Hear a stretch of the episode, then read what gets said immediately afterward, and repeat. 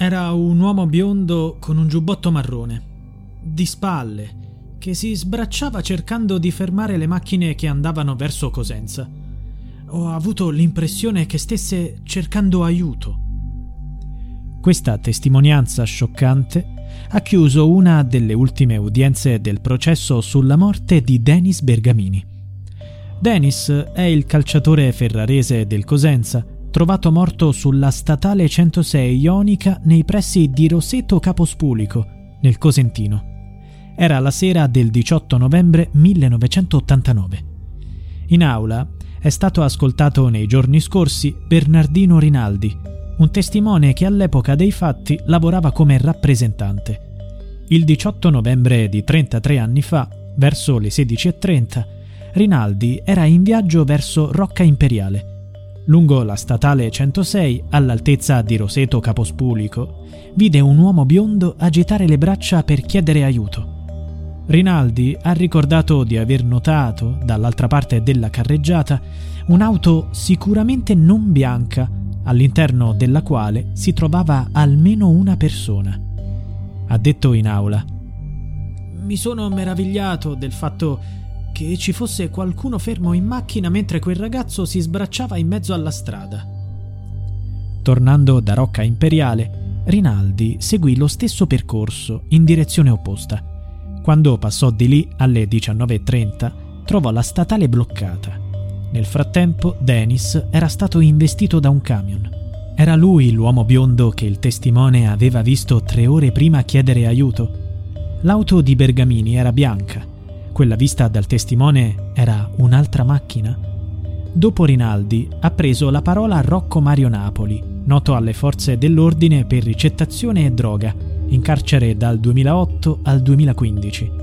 Il 24 novembre del 1989 sei giorni dopo la tragedia di Bergamini, Napoli si era presentato spontaneamente ai carabinieri per raccontare ciò che aveva visto la sera del 18 novembre.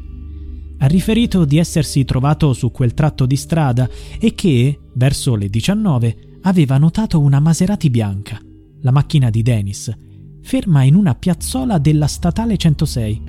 Disse c'era un ragazzo che camminando si è avvicinato al ciglio della strada, con lo sguardo assente. L'ho evitato sterzando e ho commentato con mia moglie: Guarda questo pazzo, per poco non lo mettevo sotto. Al ritorno, sullo stesso tratto, ho saputo dell'investimento. Quindi, dopo averne parlato con mia cugina, ho deciso di venire qui. L'uomo è stato sentito più volte nel corso degli anni. Fu ascoltato nel 1990 nel 91 e nel 2013, ma le versioni a volte contrastavano con gli orari e con la posizione della Maserati bianca. Questo testimone non ha mai potuto confermare se il ragazzo che camminava sul ciglio della strada fosse davvero Dennis, ma oggi, 33 anni dopo, ha confermato che fosse davvero lui.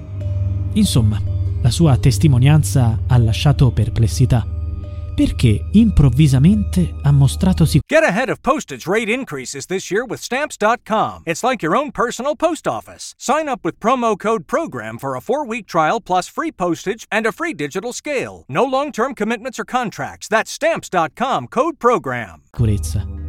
Nella stessa udienza è stata sentita anche Anna Napoli, cugina di Rocco, nonché suo avvocato. La donna, il giorno della morte di Dennis, si trovava al distributore di benzina gestito dai suoi genitori lungo la statale 106 Ionica, dove i carabinieri avevano allestito un posto di blocco. Ha ricordato in aula. C'erano il brigadiere Barbuscio e De Palo. Fermarono una Maserati bianca che attirò subito l'attenzione dei presenti. Poi Barbuscio ci disse che era l'auto di un giocatore del Cosenza. Quella sera stessa o la mattina dopo, mio cugino Rocco venne al distributore per parlarmi di quanto era successo nel pomeriggio, quando un ragazzo sul ciglio della strada tentò di buttarsi sotto al suo furgone. Allora lo convinsi ad andare dai carabinieri. Sono stata io a convincerlo a parlare, lui non lo avrebbe mai fatto. L'avvocato della famiglia di Dennis, Fabio Anselmo, ha fatto notare al legale che Rocco Napoli, nelle sue dichiarazioni, non ha mai menzionato specificatamente il suicidio limitandosi a riferire di aver schivato un pedone. Nelle ultime settimane ci sono state delle contraddizioni in cui sono caduti alcuni pentiti ed ex mafiosi durante l'inchiesta Bergamini. Francesco Garofalo, boss pentito, ha detto di essere stato incaricato di indagare su quanto accaduto a Dennis e che avrebbe potuto sequestrare e interrogare Isabella Internò, la ex del calciatore, per capire cosa fosse realmente accaduto.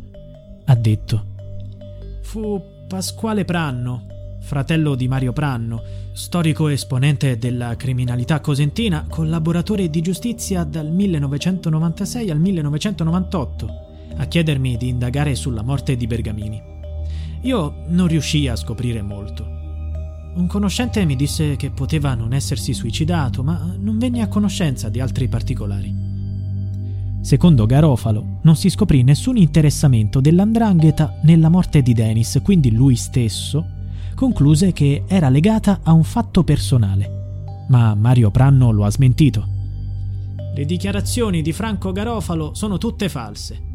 Garofalo non è mai andato da mio fratello Pasquale a discutere di Bergamini. È tutto falso. All'epoca facevo parte dello stesso gruppo criminale di Garofalo.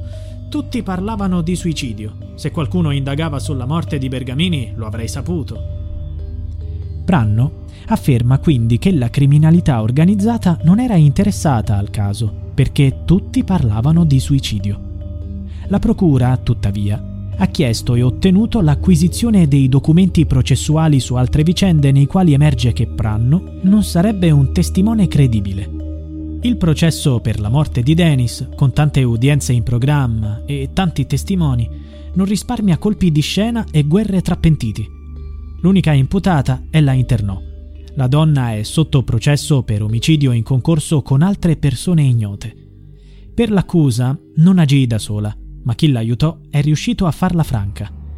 Lei insiste nell'affermare di essere innocente e rimane ferma sulla sua versione dei fatti.